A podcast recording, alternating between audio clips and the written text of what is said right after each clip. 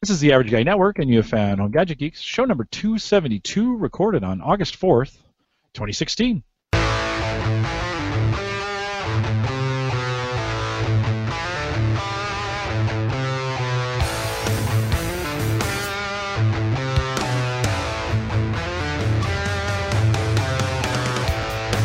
at Home Gadget Geeks, we cover all the favorite tech gadgets that home. News, reviews, product updates, and conversation, all for the average tech.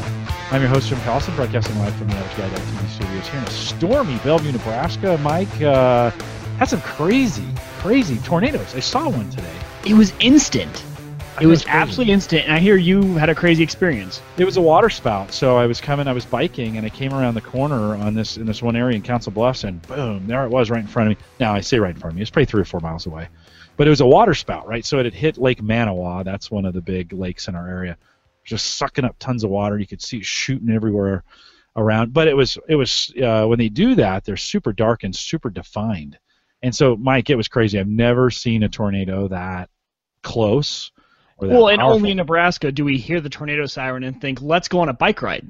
That's like the first thought is like, "Let's." should have known better. I should have. Hey, on." I, and I wasn't the only one out there. There were people taking pictures, and people were Oh. stopping in their car. The sirens in I Nebraska stop and look.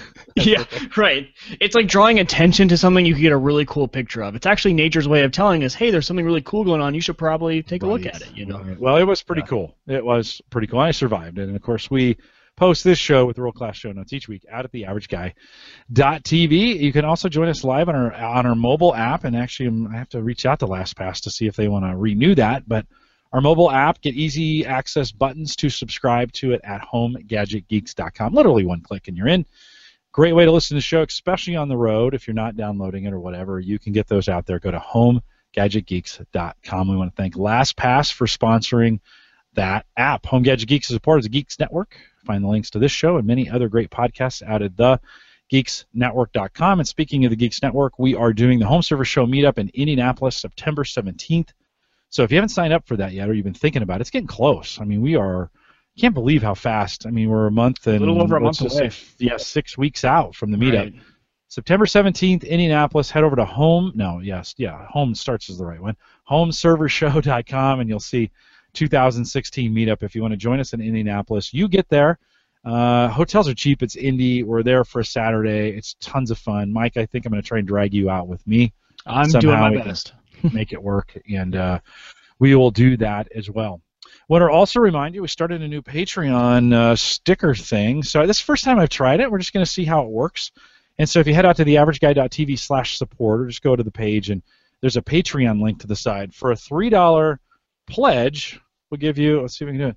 I got these stickers. I'll cut them up individually so we can mail them to you. I'll mail them, put them 42 cent stamp, my business card, and we'll ship those to you. I'm only doing 30 of these kind, and then I'm not printing any more like this. So if you want to get in on the deal, go to theaverageguy.tv slash support or head out to theaverageguy.tv, click Patreon, create an account. Just all you have to do one month, and this would actually bill in September, so I'd send you the sticker uh, beginning of September or so. One month, three bucks. You can stay with it. A great way to support the podcast and all the things that we do. And I will send you, for the first 30 who do it, I will send you a Home Gadget Geek sticker, first of its kind. And you can say you got the first ever Home Gadget Geek sticker that we made. Yeah, and if you're new to Patreon too, it's just kind of a really cool platform to.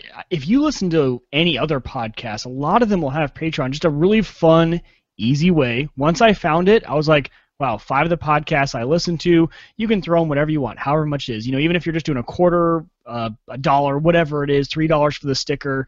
A really cool platform to give back to those uh, creators who are giving you content every week. Yeah. Kind of fun. Good way to try it out. And I thought, you know, hey, that'll cover kind of cover the cost of the sticker. I'm not, Oh, it's not exactly. like I'm going to get rich on three dollars for some stickers, but right. We're also, um, if this works, uh, I've been Mike. I've been looking at this site called Sticker Mule, just like it sounds, Sticker Mule, all one word at stickermule.com. They do die cut, really nice versions of the stickers, and I think if this works, we'll do a hundred lot uh, for the next group, and uh, you can. We'll do, you know, we'll do something three, four bucks, whatever, and you can get the next version of the sticker. So I thought it'd be kind of fun. I always love Yeah. stickers. I was disappointed. I thought it was going to be your head on the sticker, but you Maybe- know. Maybe that's the number. That's the third. That's the Yeah, third. We can wait for it. A collector's edition of Jim's head. Uh, of that cartoon image of or something. I got a new right. haircut, so it looked particularly good. There Chris, you go. It would look great. Chris does great. Hey, let's uh, let's introduce the guest real quick. Chris Nesi comes in and joins us today. Chris is a podcaster, and he's got his own podcast as well as his own podcast network. Uh, he, you can find him at Mr. Nesi on Twitter. His network is the uh, the Podcast Education Network or edupodcast.com. Uh, you can find him probably the best place, and his site that rock and rolls is at Chris uh, C R C H R I S Nesi N E S I dot com, and his uh, podcast is called House of Ed Tech. Chris, welcome to Home Gadget. Thank you, Jim. Thank you, Mike. It is great to be here. I'm, I'm really excited. Yeah, no, great to have you. Uh, one of the things we talk about all the time is, in fact, last week we just did a whole show on Chromebooks, and we, of course, Chromebooks and education kind of go hand in hand. There's a lot of Chromebooks being used, as well as iPads and Windows devices, but uh, we covered that. You podcast in the ed sector, and uh, why don't you take a few minutes? Just tell me a little bit about your podcast. Who's your target audience? Who are you trying to reach? How's tech involved? That kind of stuff. Kind of give us a promo of your podcast. Well, uh, so my podcast again is the House of Ed Tech, and you can, you can find it anywhere that you find podcasts: iTunes, Stitcher, TuneIn, iHeartRadio, all those great places. Um, so for anybody in your audience who may be a teacher, or if you know and love a teacher, please recommend my podcast to them. And my podcast will help teachers integrate technology effectively into their instruction, and that's the whole point. Um, my show, I release it twice a month, and it usually contains an interview where I'm talking with a teacher or uh, an administrator or a software designer or somebody who's creating technology for education, and I, I, I interview them. We, we have a great conversation. Each episode also features at least one recommendation of a website, a resource that a teacher could hear about right there in the podcast and use right away in their classroom or their next lesson. Um, and then I'll also feature what I call the House of EdTech VIP, and that is somebody who I'm connected with on Twitter who is doing great things in education and using technology, and other people should be connected to. So a lot of times in education, you'll hear the term edu rockstar or edu celebrity. We're just people on teacher salaries. Let's keep that. Let's keep it real. Yeah, but you're Uh, using technology to try and. I mean, I love it in the sense that I, I see a lot of teachers hung out in the Google Ed space for a while, and I saw a lot of teachers doing uh, virtual classrooms where they would they would they call each other right and across the world or across the street, and they would share classroom time and space. A great use of education. In your space, when we think about the, how you're trying to connect teachers, what do you think's like the number one? I'm sure there's a message you communicate all the time with these teachers. Eh, What is that? What What do you think is the main point in most cases, or what technology do most teachers lack that you is your sweet spot when we think about your podcast? Well, well, the main thing that I convey is, and I say this every episode to my listeners, is using technology isn't difficult. Just give it a try. And for teachers, they're not going to break Google. They're not going to break a Chromebook. You know, you might drop it physically, let's say, as an example, but you're, you're not going to break these websites out there that are geared towards bringing tech into the classroom and engaging your students. You're, you're not going to break it, so don't be afraid of it. But a lot of teachers, and I think this is also true of quote unquote the average guys, um, you might be a little afraid to say, I don't know. You might be afraid to get your hands dirty, but there are those few of us who will get our hands dirty and it's okay. So, do you find is that message? You know, certainly when we think about how. Well, first of all, how long have you been? I started podcasting in uh, January of 2014. Okay, so a couple years, and certainly around all and all around ed tech, right? Yeah. And so, have you found the message is morphing or changing? Do you find teachers are getting are catching on to the technology more, and so you're having to get more advanced with your podcast because some of the basic stuff's catching on, people are getting it now, or do you still find yourself kind of going back to the basics sometimes and still trying to pull those teachers in that that haven't, you know, even haven't gotten some of the basic Yes and no. So some episodes are covering, like, you said, some of this more basic content, and I'll I'll loop back around to basic concepts or a website or a tool that's really simple for me and for anybody to use. But then there are some things that I'll talk about or recommend, or I'll interview a guest about something that would be more advanced in terms of what are you integrating and how are you using it. And when I talk about it, it's like, okay, we'll get in the building on the ground floor. And then there are some people who are integrating tech at the penthouse level. I want to get everybody in on the ground floor and you, you work your way up at your own pace. Mm-hmm. Okay, so it's still a varying kind of audience. So would you give, if you thought about the tech community, maybe in the groups that you hang out, and you were going to give them a letter grade, you know, A, B, C, D, or F, on how they're using technology today versus two years ago when you started podcasting, what kind of grade would you? A for effort, of course. and uh, I, I, don't know that I could assess a grade to it even two years in because I, I know that a lot of people in my audience that I interact with, they're these are people who they're what we call lifelong learners. So they are constantly consuming content and reading and blogging and just sharing their experiences in the classroom. So I know I have listeners who are they're getting out of the taxi to get into this high rise, and I do have people that are more advanced than I am. I mean, I, I don't claim to be the be all and the end all in the ed tech space, so I, I, I talk to everybody. Yeah, and from a from a show perspective and the way you're connecting to your audience, where do you feel you're like you're getting your best engagement? So, how are you connecting, or where are you most comfortable? Or your favorite way to connect with your listener? My favorite way is when they actually send in like audio feedback. So if they'll call the phone number or they'll send me a message through SpeakPipe or an app I use called Voxer, V-O-X-E-R, and that's like a walkie-talkie app. Um, but the the primary place is is through Twitter. Yeah, so we were mentioning that in pre-show a little bit. So Twitter is is certainly from you know from a podcasting standpoint, all us podcasters kind of try to pimp our wares on Twitter. That's kind of what it comes down to. We, Mike and I, and you were talking in the pre-show about trying to garner a little more interaction or a little more engagement with it than maybe the average person. But it sounds to me like Twitter is a you know pretty um, a pretty useful communication tool for you. So who are you communicating with? How are you using Twitter? How's that working for you in the end space? I will communicate with just about anybody who uh, who I consider to be like-minded and interested in the same things in education. So people who are into ed tech, and just good teachers uh, because the ones who aren't into education technology and are bad teachers, they're not on Twitter. so I don't have to worry about connecting with people who aren't worth my time.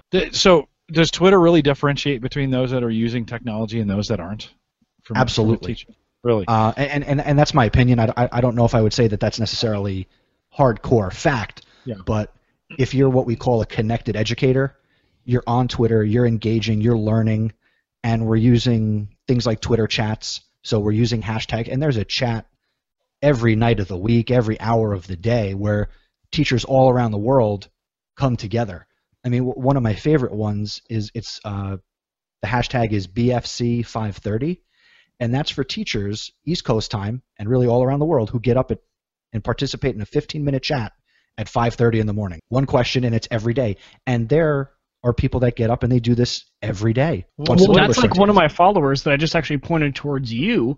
Um, I noticed all the time hashtag like Catholic Ed Chat, right? Like she's involved in the you know Catholic education sphere, and I noticed that from her, and I actually have first you know because she talks all about it, she's very involved in it, and I have gone in and gotten involved with that hashtag just because they're talking about it, so it spreads even beyond the educators to people like me who might be interested in it. So you're right, those people who are engaged those educators who are really engaged in it, I think, are the ones who are getting the most out of the technologies like Twitter and stuff like that. Chris, Absolutely. What, kind, what kind of so you're it's 5:30 in the morning and you've got a 15 minute chat. What kind of you know, what's the benefit, or, or, or, what kind of things would do you get out of that, or do educators get out of that in 15 minutes on Twitter? It's a positive place. So in that 15 minutes, it's a positive question that instead of hanging your head like the students might as you go to school for the day, you've now started your day, even maybe before you've had your coffee, talking about education in a positive way, and it really gets you jacked up for the day.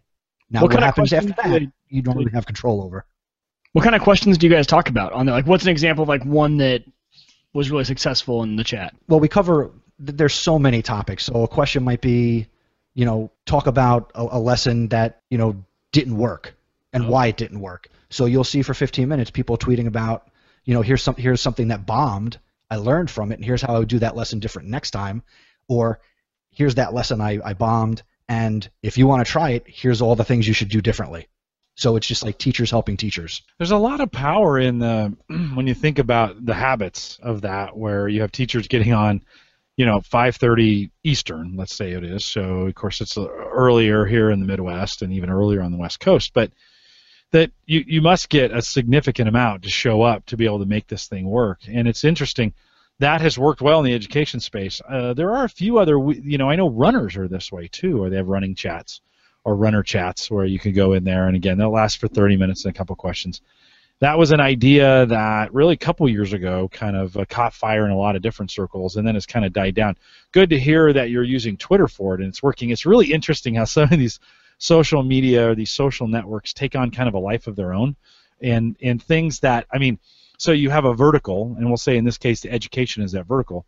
You have them taking on the you know the, the using a tool most everybody else has moved on but you're still finding that very very effective on Twitter. Um, so that's that's pretty cool. So do you participate? Do you get up and participate those with, with those or how does that work for you I participate in a number of chats and, and the great thing is it's almost it's kind of like podcasting it, not that it's time shifted but I don't have to be there on a Tuesday night at eight o'clock I could you know use a tool like TweetDeck and I can put a column in and search for the hashtag, and I can monitor that monitor that hashtag anytime I want, and, and kind of go back and see a conversation I may have missed, um, which I do do. Um, I, I, put in the show notes doc um, something you can link out to. One website is called participatelearning.com, and that's a website that they put out the schedule of all these chats when they take place, and through their website, people can log in with their Twitter account and participate in the chat. Um, and then another one is a uh, it's a Google site that just has all these education hashtags, and there have to be hundreds, if not a, a few thousand, hashtags just for educators to jump in on all sorts of topics. And do you find they're coming in after the fact sometimes? Uh, the Twitter's the Twitter chat has already happened. They might have missed it, but they're going to join in the conversation anyway. Absolutely. Um, there, I, have found new people to follow by going through and you know just by seeing the question that was asked or you know the four or five questions over the course of an hour that were asked and I can go and I can see the responses and um, what one tool that, that a lot of educators take advantage of it's called Storify where you can basically say from this time to this time let's pull all the tweets with the certain hashtag and then it'll put it on a web page and you can go through and just see like a like a transcript of the Twitter chat. That's cool. I've never heard of that one. Go ahead, Mike. Well, I was going to say, so you know, I kind of see this as Twitter probably being the main platform for a lot of you educators to have these chats on. And what you just said kind of comes to my point is so are, is there any problem with some of these educators maybe being a little more reserved with what they say about maybe a failed lesson plan because it is public and it might be pulled you know, onto one of these websites. Whereas, is there any engagement maybe on like Slack or something that might be a little more, hey, this is just us educators, it's private, you don't have to worry about anything that you say becoming public and then you being tied to maybe a failed lesson plan or anything like that? I, I think the culture has shifted though. There isn't that fear to put out your failure because in education, fail, fail means first attempt in learning. Hmm. And amongst educators, we there's a big movement to promote failure. So we're not afraid. We can't tell kids it's okay to fail if we're not prepared to share our own failures. So yes, something like Slack that you mentioned, that's up and coming. It's starting to take root for teachers, uh, like for conference planning, and and I, I'm dabbling in Slack myself. But you know, coming back to to that point, and I lost. It's been a long day. can you can you guys spread that mentality though to all the other industries? I think that's such an awesome mentality that the education sphere has about failure. I, and I just well, so, I want to see that in other places because that's awesome that you guys have that on Twitter and you're not afraid to express those. Mike, failures. you will see that, but it's going to take about 20 years for the kids who are in grade school now to get out there that's and, and become and remember what they learned as students when they become lawyers, right? Lots of podcasters and, and, and you know things like that.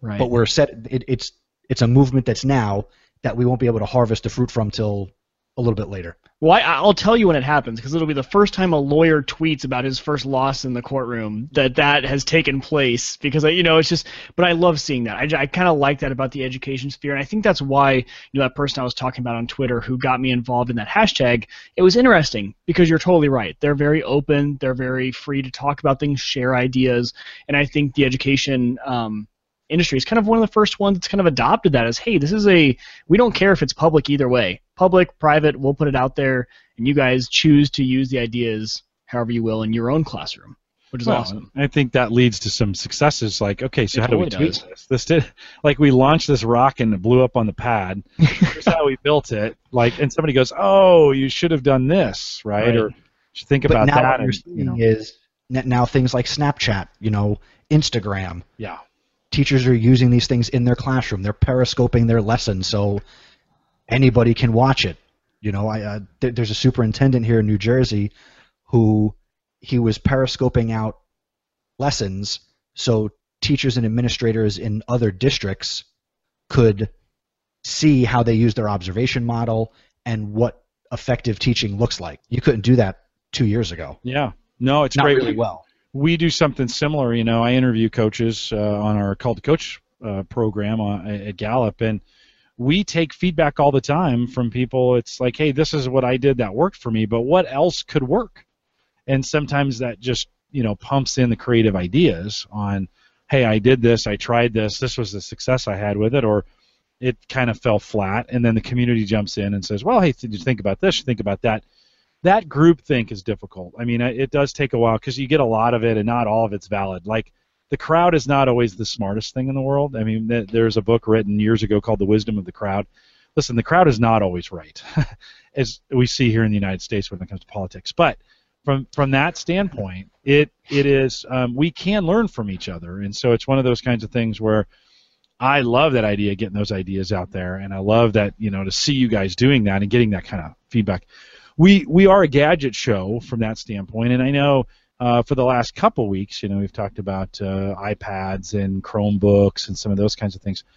Uh, Chris, besides some of the typical infrastructure you see in schools, what other technology that you know that you're working with? What else is working in schools? Are there are there other gadgets out there right now we don't talk a lot about, but that are making a difference in the classroom? What I'm seeing is a, a lot of these, you know, stereotypical gadgets or the, you know, the iPad, the iPod, Android tablets. That what's being used out there, we're finding ways to just bring those into schools. There, we don't have magical devices that are, you know, only for schools.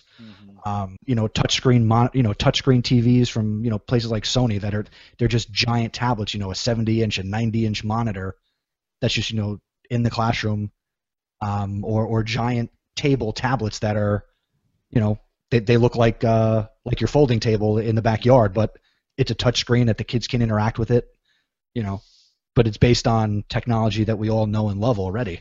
Yeah. Does that drive engagement from the students when you find a gadget that they're already using at home, and now all of a sudden it's in their classroom, and they're thinking that's kind of cool? Absolutely, because well, part of what we're taking on as teachers is, and the concept is digital citizenship, which would be if we don't teach them how to use the tools, cell phones, Facebook, Twitter, uh, or their hardware, you know, quote unquote, the right way, who's going to teach them how to use social media properly? Right. Because if they look to who they follow, they're not getting the best examples with, you know, crotch shots and boob shots and, you know, All sorts of stuff. they're, they're, we're not teaching them that in school. So Right. if we can engage them and say, hey, here's a better way to use your technology that can help you get a job and be successful and do the things that you're passionate about, yeah, kids get jacked up for that. Do you find teachers are bringing their own solutions in? I mean, there, there are certainly when I think of Blackboard and some of those other school, you know, Google's got Google Classroom and some of those other things. Are you finding in your, especially when you're tweeting, are you finding teachers are kind of coming up with their own, you know, custom, you know, home built, home hacks, teacher hacks, whatever you want to call them, school hacks, uh, of things that are working for them, where they they're they're being a little non-traditional with the technology? There's a lot of non-traditional in the ed tech space. Now, now granted, it's nice that there are tools like Google Classroom and, and these more formal platforms out there. But you know, before that, like when I first got into education, it was like just the beginning of like Google Docs and Google Drive. So at that point, I had to like make do, and a lot of teachers were making, you know, very bare bones websites, and uh, th- there was no Wix or Weebly at that time. So I, I- can't even tell you what existed in 2008 to make a website. But we did it. You know, I had like a WordPress.org, and I would send my middle school students to read the blog post. Here's where you could get, get the homework every day. You know, here's here's a YouTube video that you might want to watch. You know, I would do a blog post about it. So, but that's my mindset, and there were a lot of other teachers at that time doing the same thing. Is that still working? Is what's still working? Like blog posts and YouTube videos? Is that still a way? Is that because I that honestly, uh, you know, I have a high school internship at Gallup that I do, and that's how we communicate with the kids, right? That's we schedule homework in a blog post that's public. They can all see, like, hey, here's what's due for next week. They can follow it with an RSS feed and some of those other things. And then oftentimes a lot of the instruction is done via YouTube. Seems like it's working today. Is that still a pretty common? Um, you know, do our students watching a lot of YouTube that's coming from suggestions from teachers and stuff like that? Oh, absolutely. Uh, videos are still highly engaging because as a teacher, I could find a video that sure I could plan a 45 mis- a 45 minute lesson around a concept, but you know there's a you know maybe a Khan Academy video that's two and a half minutes that'll give you that math concept. And then there are other websites out there that I could find any YouTube video and pull in the video with the link, create multiple choice questions, and through this third party site, kids can be quizzed and assessed by watching a video and I can get the results. So it's pretty cool. So, like on average, the, does the administration give the teachers kind of the freedom to bring in any of these tools, or are they kind of like, hey, we're worried about privacy, you know, kids stuff, and are they kind of setting limits on what the teachers can bring into the classroom? That's where there's a lot of inequity in education. Right. You know, again, I'm I'm from New Jersey, and so so forget about from New Jersey to California how there could be differences in what we can and can't do as teachers. There's differences in what I do in my district versus the district in the next town. It depends on your superintendent, your administration, and whether or not, in my view, do they get it? Are they forward? and how many thinking? lawsuits have been filed in that district from parents? You know, because that's Right. sadly that sort of thing. Okay. So it, it does. I Ultimately, mean, it yeah. could vary from one mile to the next. You know, one neighbor to the next. Whether your kid is getting this sort of stuff in their classroom based on who's kind of running the show. I, I can give you an exa- perfect example. The district I work in, New Brunswick, New Jersey, uh, only last year we got, got a new superintendent, a new technology director, and the whole direction of the district changed. Forward thinking. Whereas the previous superintendent and the previous person in charge of technology, they didn't get it. They weren't forward thinking, and there was a lot of blocking, a lot of filtering. And, and within four months of the new superintendent, all of a sudden the district had Facebook, Twitter, Instagram and was putting out and promoting all the positive things.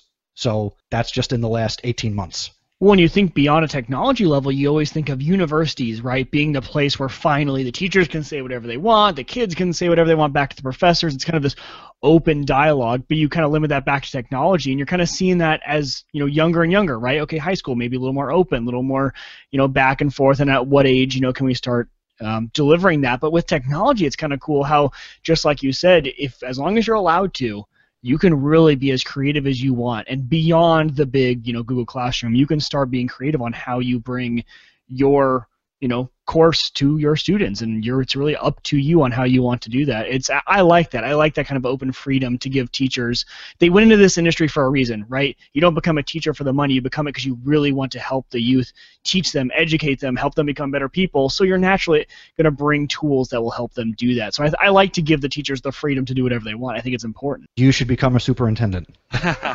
Sure, let's do it. I'll, I'll, I'll go for it. Chris, we missed this. I was in such a hurry to get to the technology. We missed a little bit about you. What do you teach, and what what what subject? And then what's your what's your favorite from your standpoint? What your what is your favorite technology? I am certified social studies, so I, I've taught middle school and high school history, and currently I'm getting ready to go into my fifth year where I manage the high school's in-school suspension program. So a little non-traditional role in education.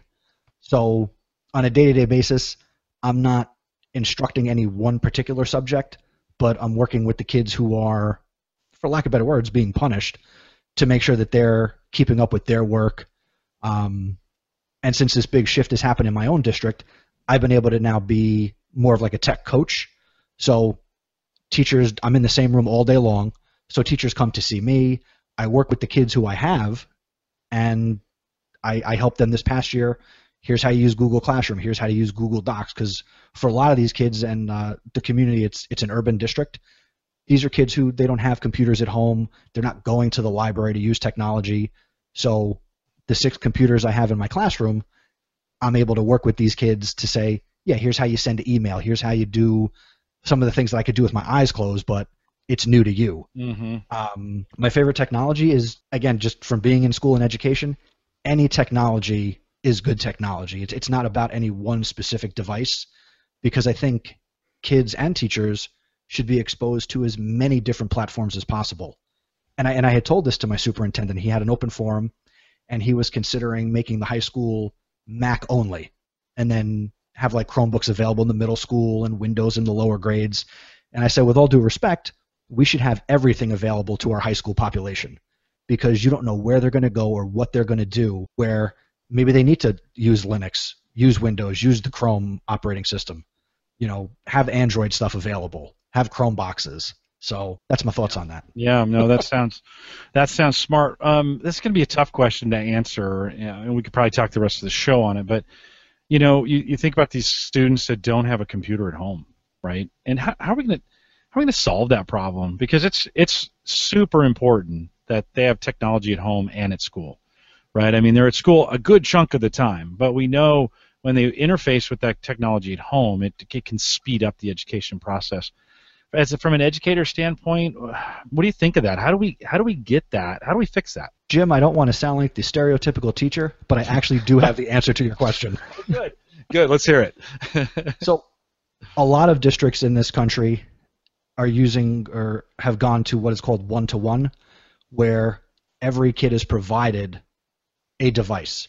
It could be an iPad, it could be a Windows laptop, it could be a MacBook, it could be uh, more affordably, it's going to be a Chromebook of you know some model or make. Um, in my population, and I found out about this. There's a district in California where the district took the district school buses and outfitted the buses with the ability to send out the district's Wi-Fi network. And so each day, this district in California doesn't park the buses in a bus lot.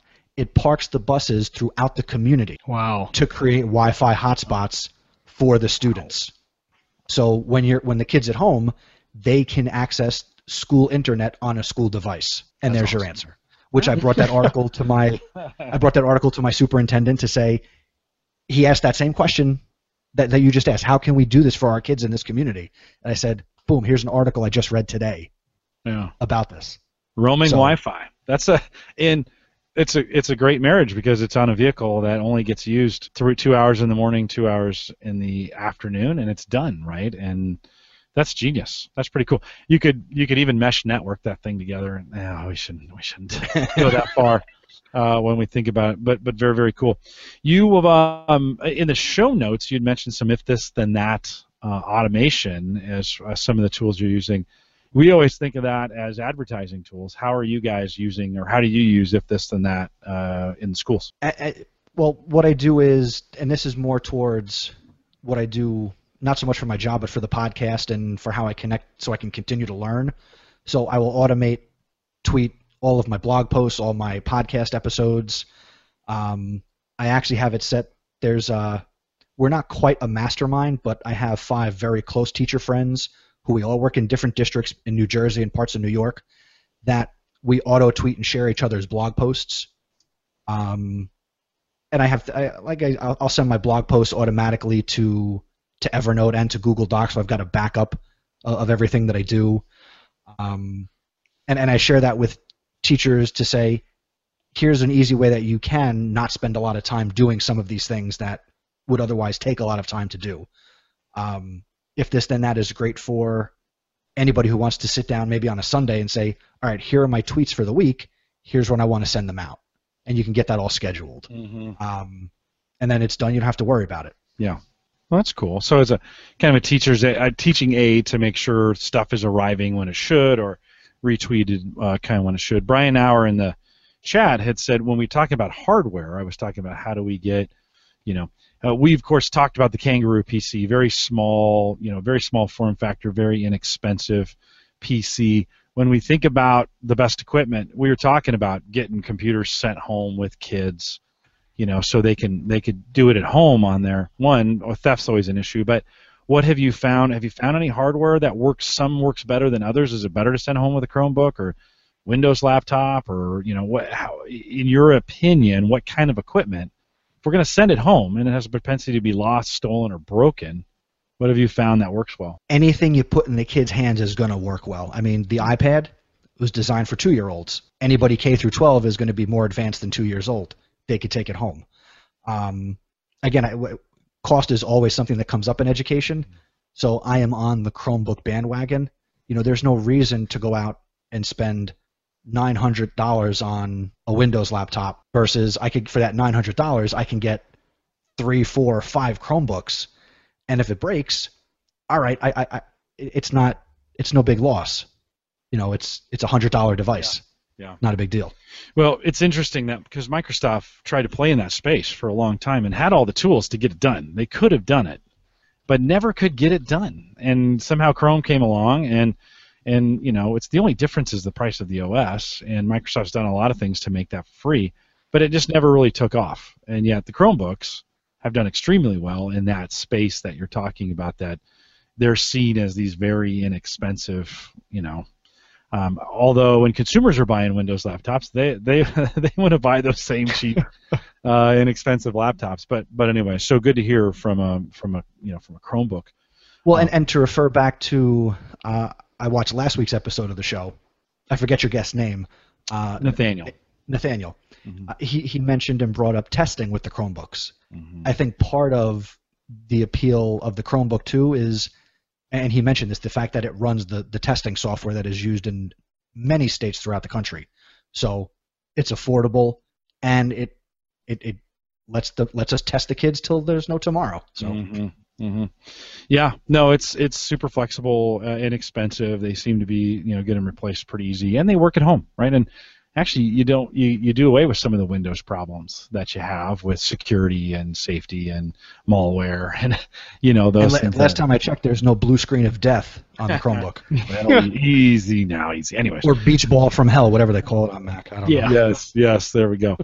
Um, how uh, you know, one of the things we've always thought as podcasters is that podcasting, the concept of podcasting, RSS feed, being able to deliver audio content to the listener.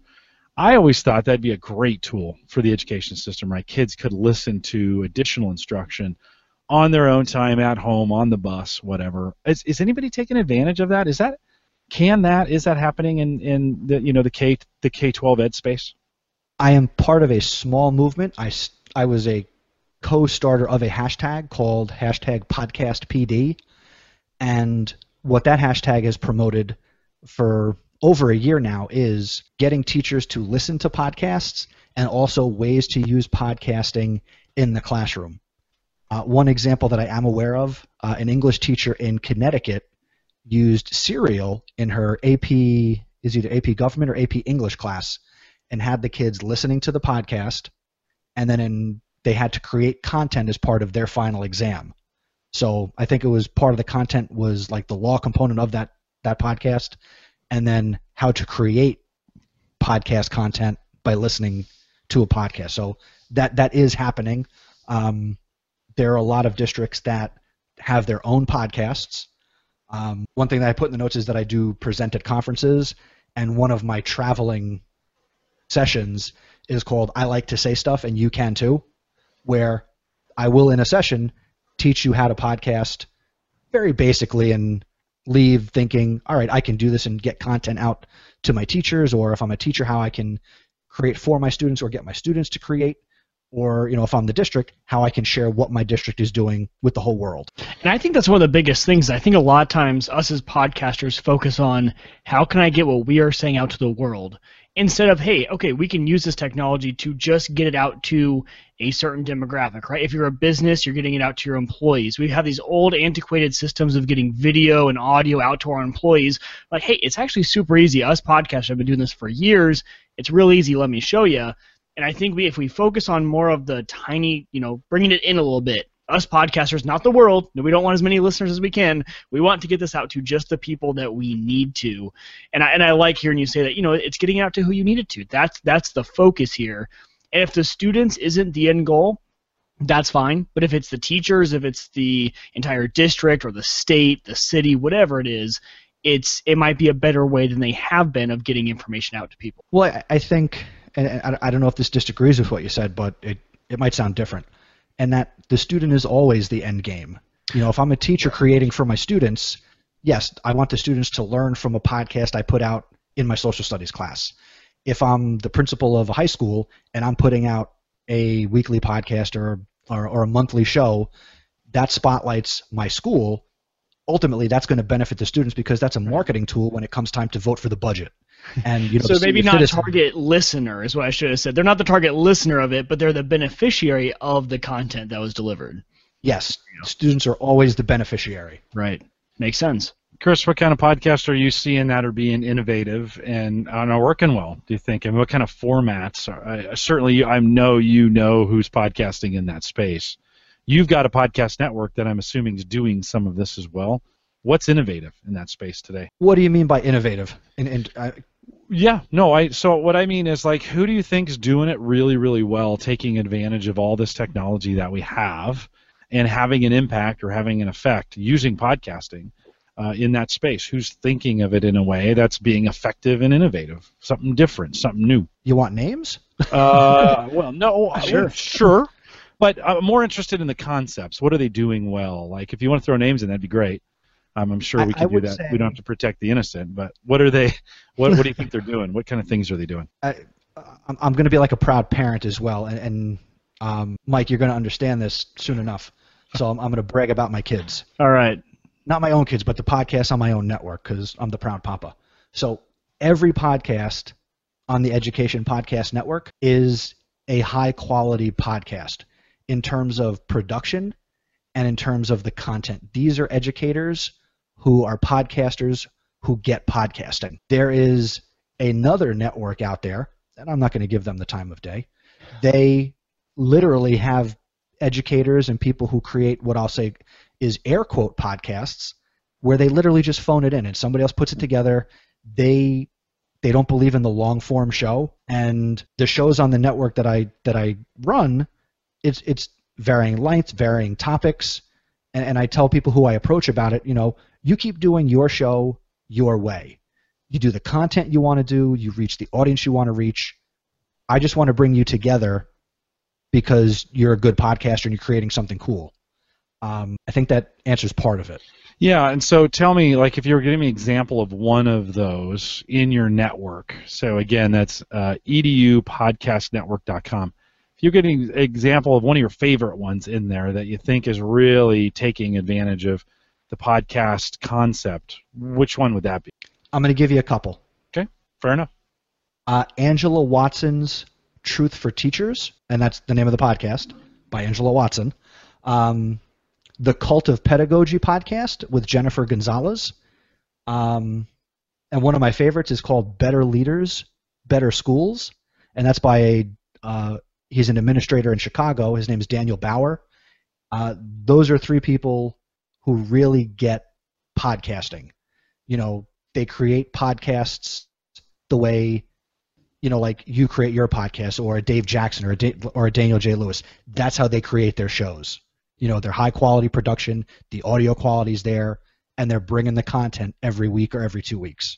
And, and are they all interview style, or how, how do they, how are they actually? What kind of genre? Or what kind of methods are they using in their in their delivery? Uh, for example, Angela Watson, her podcast is nine and a half times out of ten, it's a monologue, and it's about 12 to 15 minutes, and, and she brings it. Um, the other two that I mentioned, Cult of Pedagogy and Better Leaders, uh, sometimes Jennifer Gonzalez does an interview. Uh, Daniel Bauer, he typically has an interview. It's out of the norm when he does a solo episode. And are is their target just teachers, or or is anyone reaching, or trying to reach students with their podcast? These particular podcasts, these are geared towards teachers and administrators. Um, I don't have any podcasts on my network that Hmm. are geared towards the students, but one that I am aware of, um, the gentleman's name is Joe Sanfilippo, and he's from uh, Fall Creek, and uh, his he he does a podcast in his district as the superintendent. That is, he has kids on. It's geared Yeah. towards the school community. Um, I think Yeah. that'd be a great way. Go ahead, go ahead, Mike. Well, what about like future educators, students in college wanting to be teachers, thinking about ways to further their education right now while they're in school? You know, they've maybe got three years left before they're out there doing what you guys do, teaching, and they want the advice. Any podcasts focused towards them at all? Or No. probably actually all of them. Probably actually, when you think Well, about yeah, it, yeah, all towards them. I, I can't point you to the new teacher or I want to be a teacher podcast. Right, right. Yeah. um, I But maybe wait, that's a great title. that. Someone's Maybe got to jump on that. Someone's got to. you should have one. Yeah, Yeah, someone's got to get that niche market. I'm sure Dave already bought the domain. No. There we go. he might. Have. He might. Have. Um, Snags them up. but but any of these podcasts, they would somebody who wants to be a teacher or is just coming into the profession. These are all great shows because they cover such a variety of topics, whether it's technology or leadership or just, hey, you had a crappy day, here's a pick me up. Listen, and you can listen to an episode. I love the concept of the super the superintendent speaking to his students through podcast. I think that's a perfect like I, we we have I have been down that path. You know, that's why we started podcasting at Gallup. We had things to say to our customers, and so it was like, you know, at first, yeah, we started with a couple hundred. We're doing thousands now, and it's pretty cool to kind of see that work. And I think.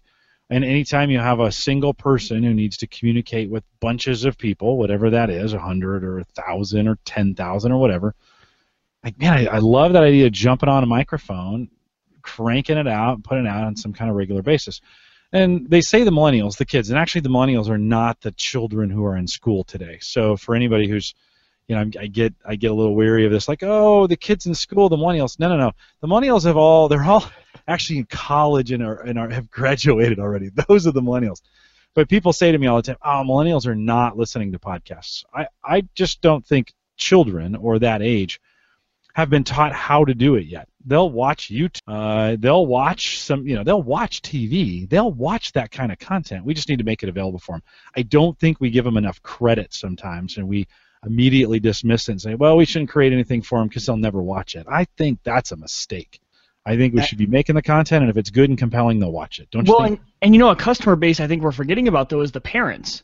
How awesome would it be if the parents started listening to these podcasts that are meant for teachers, and all of a sudden the parents realize that it's it's not the teacher's fault. It might be their kid that's actually acting out, and it's not the teacher's fault. You know, there's this whole like this thing moving now where all the parents just want to blame the teachers. But how awesome to be the te- if the parents realized, hey, they are p- producing excellent plans for our students. Maybe I should talk to my kid about his behavior instead of blaming the teacher for not teaching him correctly. Maybe there's another customer base that could be reached by those. But Jim, you had an awesome point for Chris. Mike, I was going to just say, uh, make sure you write that down and remember that in about five or six years. I will try It my might not be absolute hardest. And it's really easy to say that right now as a I get mad at some other people my age who are getting mad at their teachers, but when it's your own kid it might be a little different. So I will try super hard in like 5 or 6 years uh, when they start school.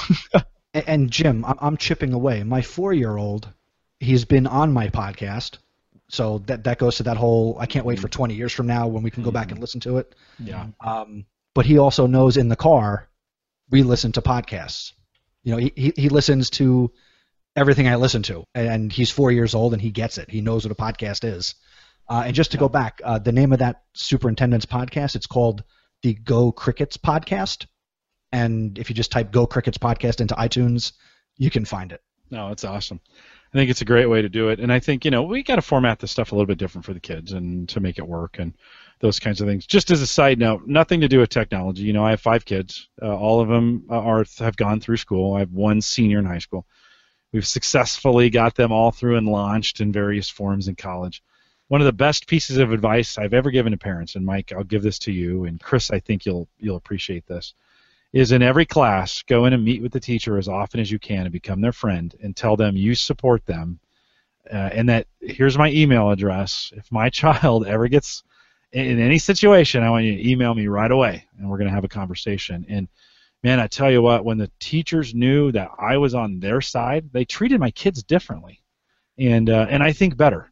And we had great relationships, and it didn't come without bruises or bumps in the road. You know, I had some sixth grade conferences where I had to smack down my child in front of the principal and the and the teacher to say I support the teachers. It's super really it's really super important that the, the kids know that the parents are behind the education system what's going on. And if you're the parents are fighting the teachers, we've lost from Right. that standpoint. We've got to think- get you know go ahead, Chris. I was gonna say, just think about what it's like for the, the parent of a child who is a teacher. So when you go in as a teacher to meet with a teacher, yeah, it's a fine line. We, Yeah. it's, a, it's a fine line. Yeah. No, and I think know, it sits on both sides. I mean, this is and this is like I said, so easy for me to say as a future parent, but not a parent yet. But I think it's raising your kid to know that hey, I'm going to be behind your teacher. Like you can't come crying home to mom, and I'm not gonna, you know, or dad, and I'm not gonna come running to the teacher and defend you. on certain things. Like you are going to school because I believe it's important to you, and your educators are well trained, well educated, and I believe in them. And so you're going to have a lot to answer to when you come home if you got in trouble. Like there's going to be consequences there. And I think somewhere, like in the last 10 years, that got lost. Like somewhere it was like, oh no, if I came home and I got in trouble, it's it's not their fault anymore. Well, I think So school became a consumer item where people That's probably true. right the consumerization the way we've seen and uh, people take to it we're going to get super political here and chris Oh, that'll we are. super That's true. so we're going to stop I don't mean that. to twist it into that area. It's it's the way my brain Yeah. works when I'm going to be a parent of a future kid. So it's just Well- yeah, that's great that's great it, that's the reality, you know. And and oftentimes the the student, the children, they are our number one stakeholder. They are the most important shareholder in this industry. And yes, education is a business. Unfortunately, too many times we are forgetting about the shareholder like we do not do in other businesses. that's that's a great way to put it. That No, should be on a billboard somewhere. hey this this education thing no matter what country you're in whether in the united states or australia uk wherever you're at around the world um, it's hard stuff. And everybody's got a little bit of a different approach to it. Uh, there are some great parents and great teachers with bad kids. There's some great great kids and some great teachers and some bad parents. And there's some bad teachers and there's some good kids and good parents the the point being is it's a partnership in there this is what we found it's a partnership and man, my teachers knew who I was and and who my kid was, and I and I told the teacher once I had their back until they proved otherwise. and so it was it was just one of those things that, and you know what? We went through 12 years. Never once did a, did I get a teacher who we went, well, you know what? Once we said, hey, we got your back, man, they'd fight for us. It was awesome, and the kids got great educations, and they they they treated our kids differently. So. Um, anyways, not the point of the tech and the ed and all those Right. other things, but it, it's it after 20, you know, after 25 years of having kids in the edu- you know, at least in the United States in the education st- in our education system and doing a lot of things, we were very engaged parents in in the the conversation uh, when it talked about our education. I feel like I can say a little bit about it at the end of the day. Well, so when we get Jim, to your point about having the teachers back, that's just about like behavior and you know you see how your kids get treated differently. If parents went in, if they attended their school board meetings and they let their teachers know, you know, th- this is where parents might not be familiar with tablets and all this technology that's happening in all these places. Just let your teachers know that you will support them. As parents, don't be afraid to say, okay, I, I don't know necessarily what website you want my kid to use, but I might have to learn along with them. Mm-hmm. So you still have to have that support. So yeah, it, it I think that support is relevant to the technology in the education space. I think that's totally true, especially when you think of all the concerns with privacy and everything that they deal with in the legal sector. I mean, that's what every you know school system is worried about, right? Worried about the privacy of their students, the well-being of their students. And when a parent brings up that thing of, hey, you know, what about this? What about that?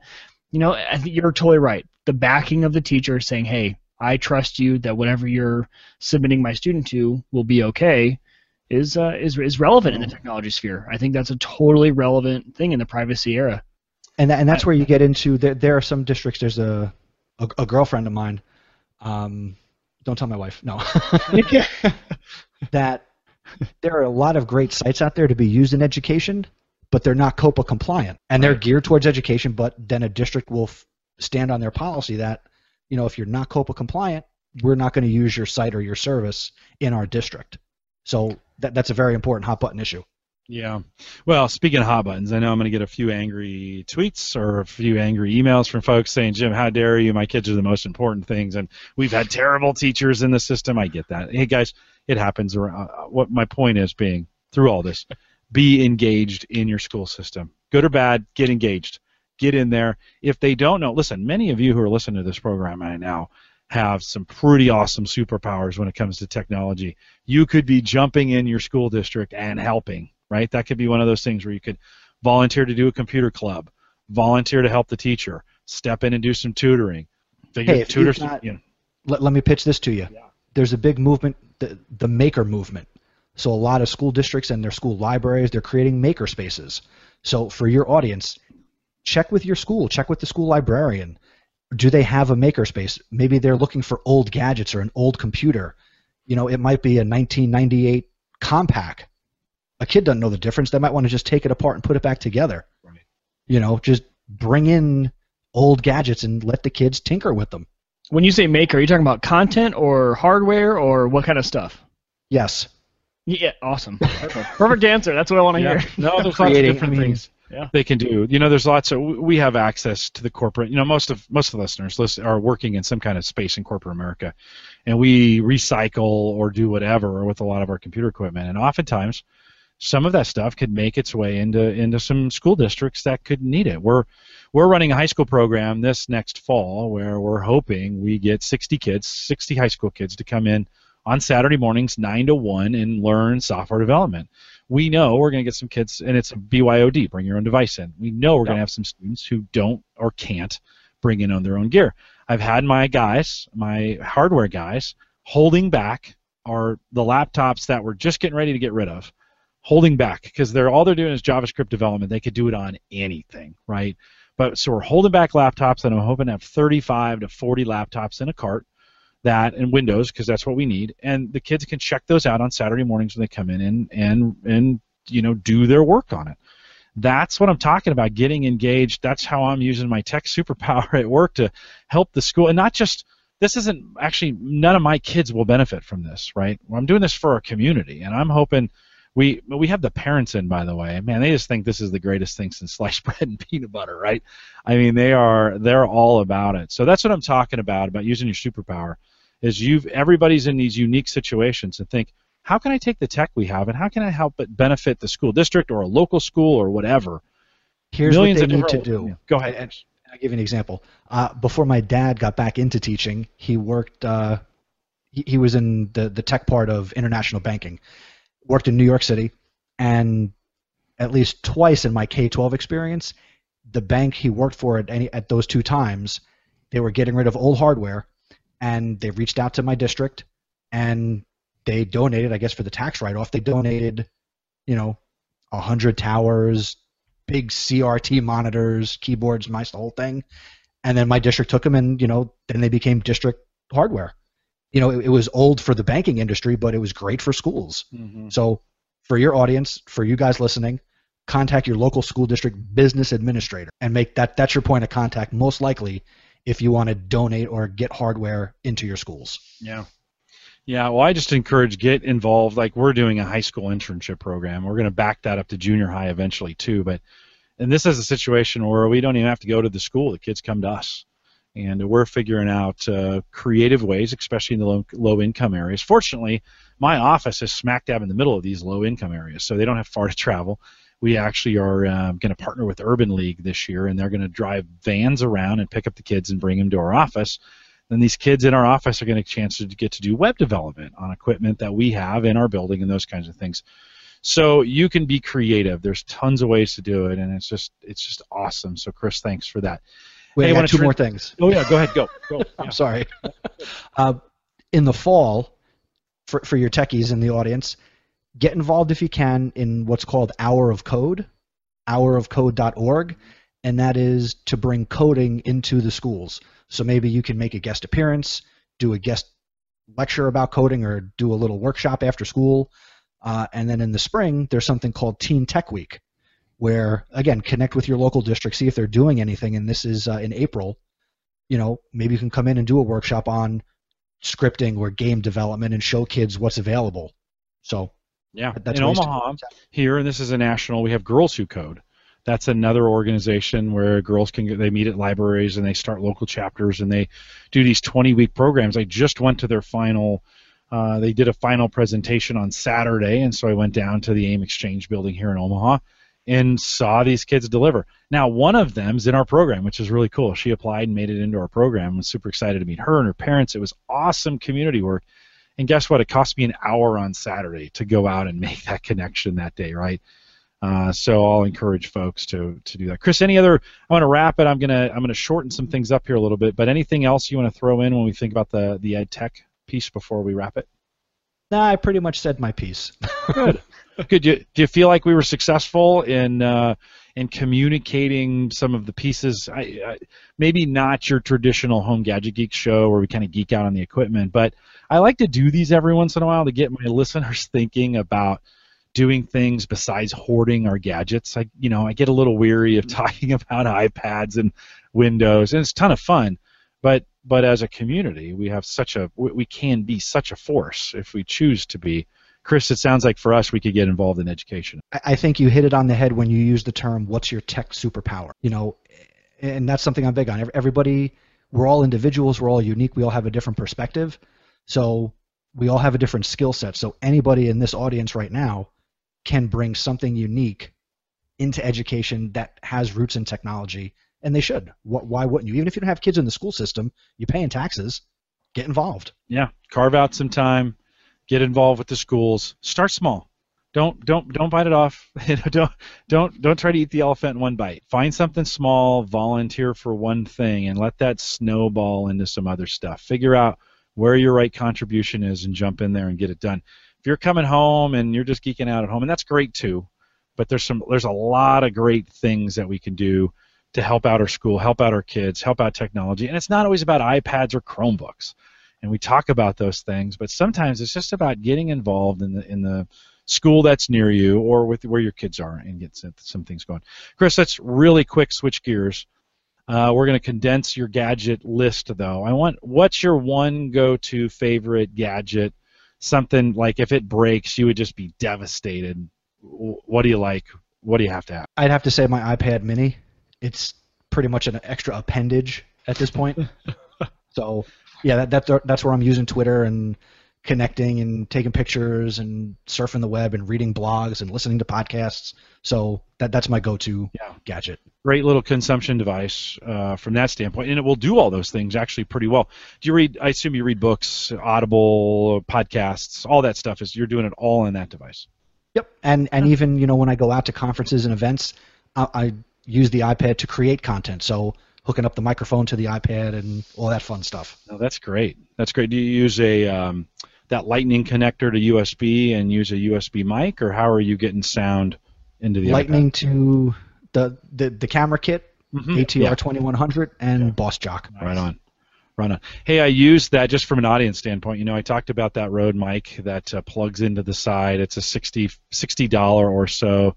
Yeah, like a little smaller than yours. We showed it on the show uh, three or four weeks ago. Right. I actually have it at work. I've been using it and uh, man, that thing actually works pretty well. I went back and listened to some of the interviews that I did.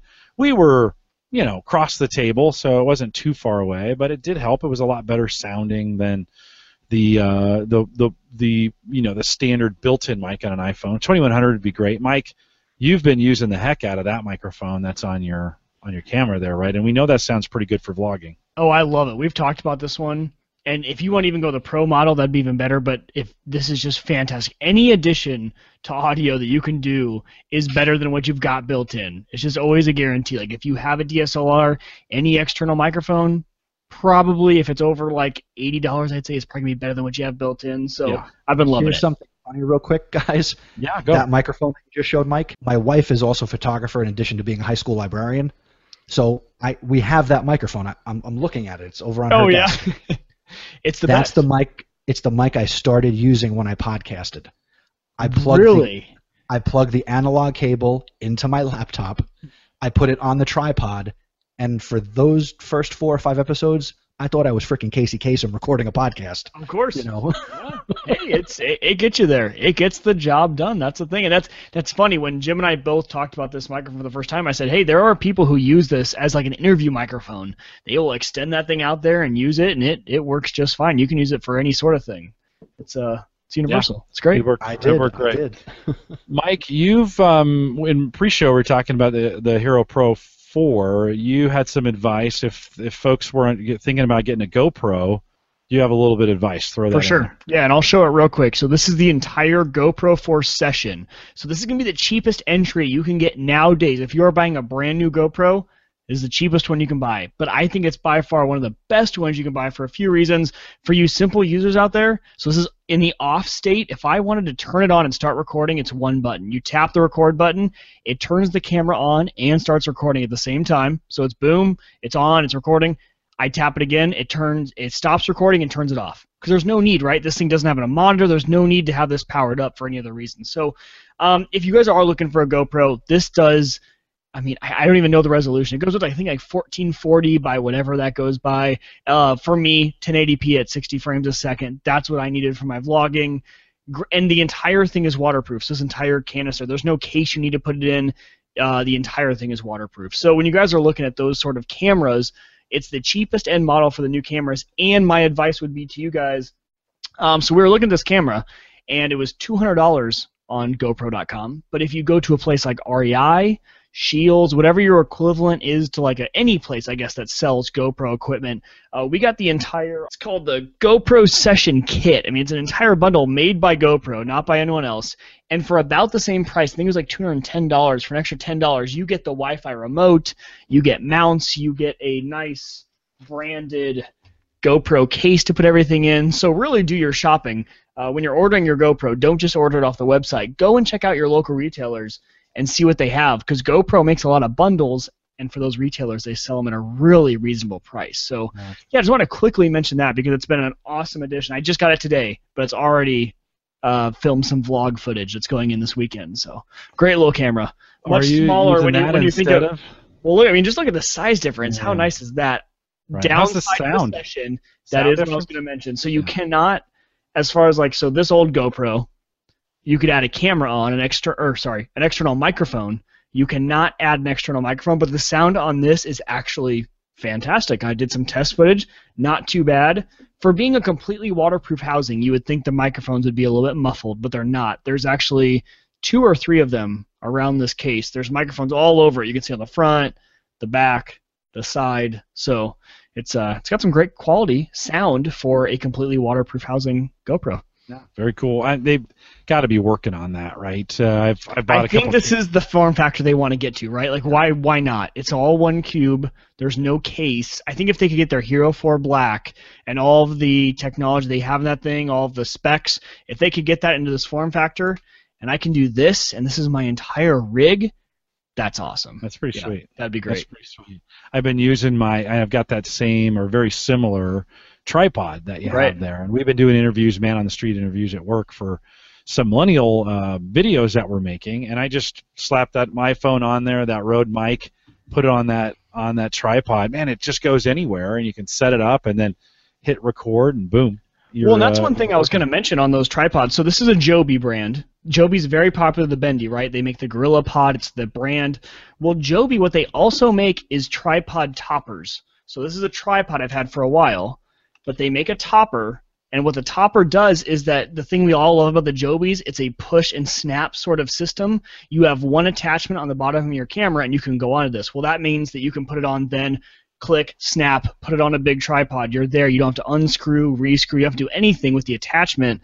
It's the same attachment for everything. So one thing to consider is brand loyalty. No matter what the brand is, it doesn't have to be Joby, but Joby's a nice one because it all comes together, all your equipment on the same Yeah. tripods. Mike Ken was asking any reason that uh, you got that one.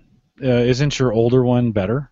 Not no, actually my, my older one is a uh, it's a Hero 3 Silver, not even a Hero 3 Plus. So uh, when I was looking at the new ones, this is hundred dollars cheaper. For me, honestly, all I need is 1080p at 60 frames. I'm not looking to do 4K. Uh, it's not for. I'm just vlogging. No one wants to see my face in that much detail. Let me tell you, that's something I don't want. So, uh, so for me, this was the best option. It's small, it's compact, it's waterproof, the entire thing. It's cheaper, and it does the resolution I want to do, and then some. It does like like I said, I don't remember what the resolution is, like 1440 by something, but this one does the uh, the the biggest thing for me was 60 frames a second, right? This old GoPro only did 30 frames a second at 1080p. This one does 60, so if I want to slow something down at 1080, looks a lot better when you got 60 frames, which is also consistent with my DSLR. So I want them all working in conjunction Mhm. when I'm editing that video together, and uh, that does a great job for it. So yeah, for me, this one worked great. You can go with the silver or the black; they're fantastic cameras. But for hundred dollars less, you get a fantastic camera in this session. Chris, is any of these GoPro stuff, this genre, being used in schools? Are are we making some head headway and folks making videos and using that in the learning process? I, I've seen students who have you know GoPros or they uh, I guess the predecessor would be like the flip cams, the flip camera. Yeah.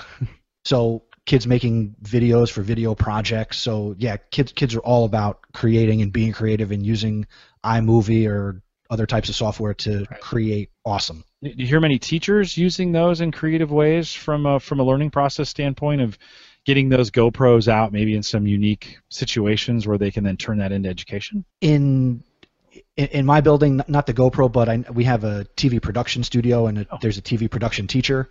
So we ha- we have some Canon cameras that are you know running around the building at any given time with kids doing news stories and things like that.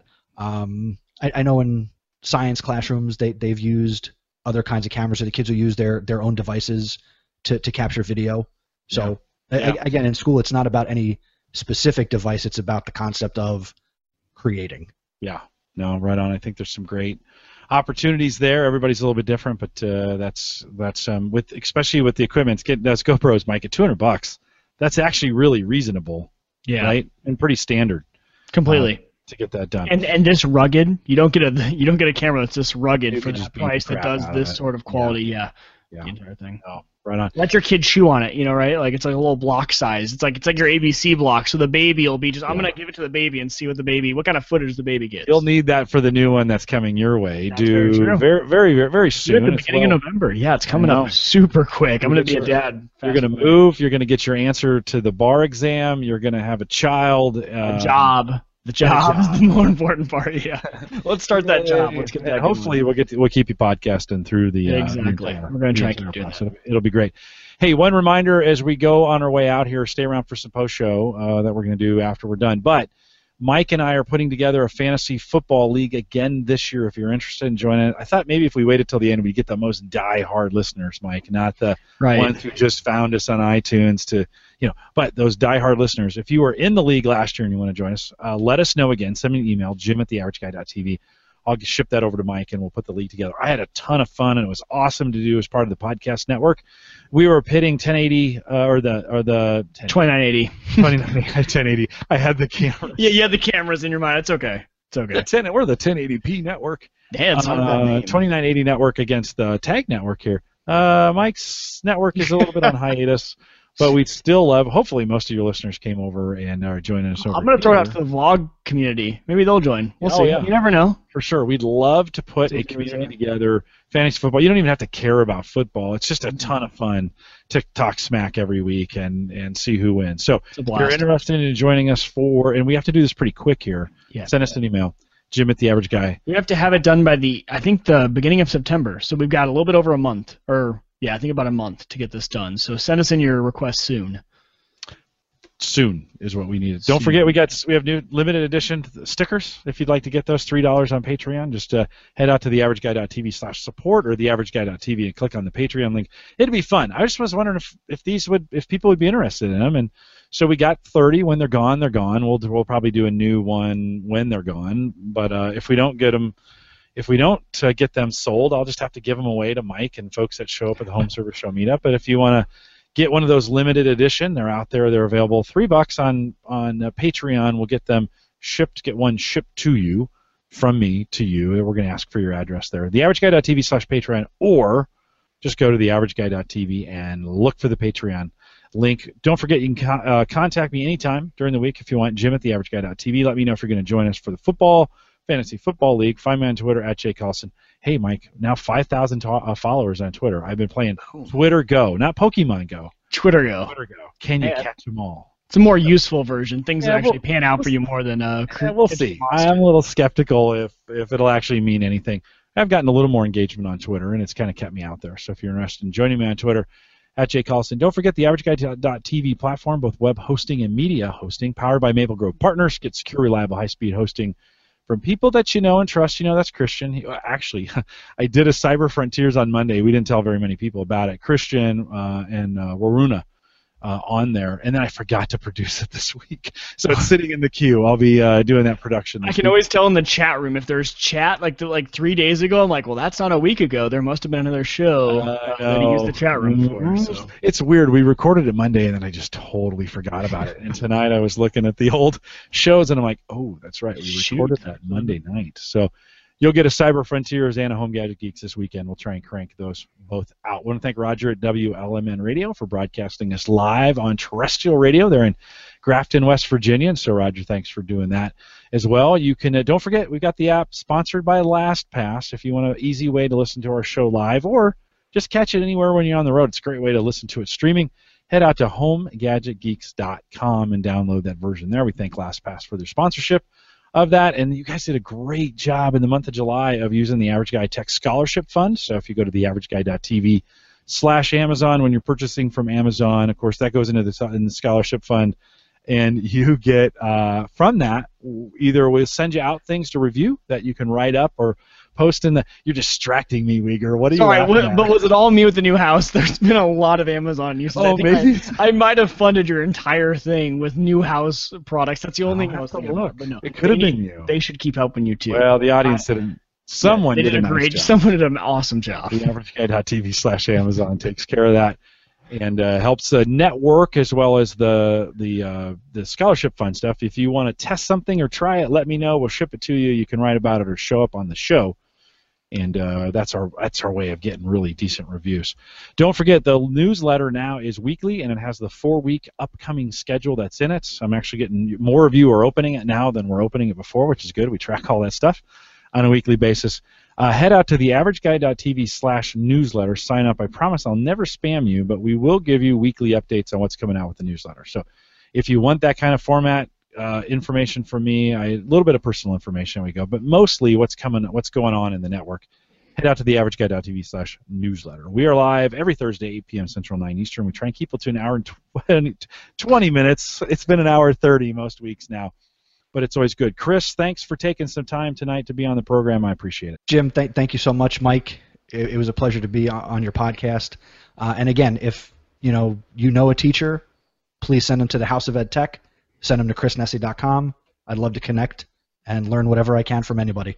You bet. We'll put all those links to Chris's uh, sites and his tweet, his Twitter are going to be in the show notes. At head out to theaverageguy.tv slash HGG272. Home Gadget Geeks 272 is what that stands for. And the links will be there. We'll be back next Thursday, 8 p.m. Central, 9 Eastern. Watch the schedule because I do have some weeks coming off. I'll be recruiting, and I've got some weeks where we'll be off. This would be it would be strategic not to come out on a Thursday night if when we're not doing it. Uh, and if you if you have the newsletter, you know for sure. With that, we'll say good night, everybody.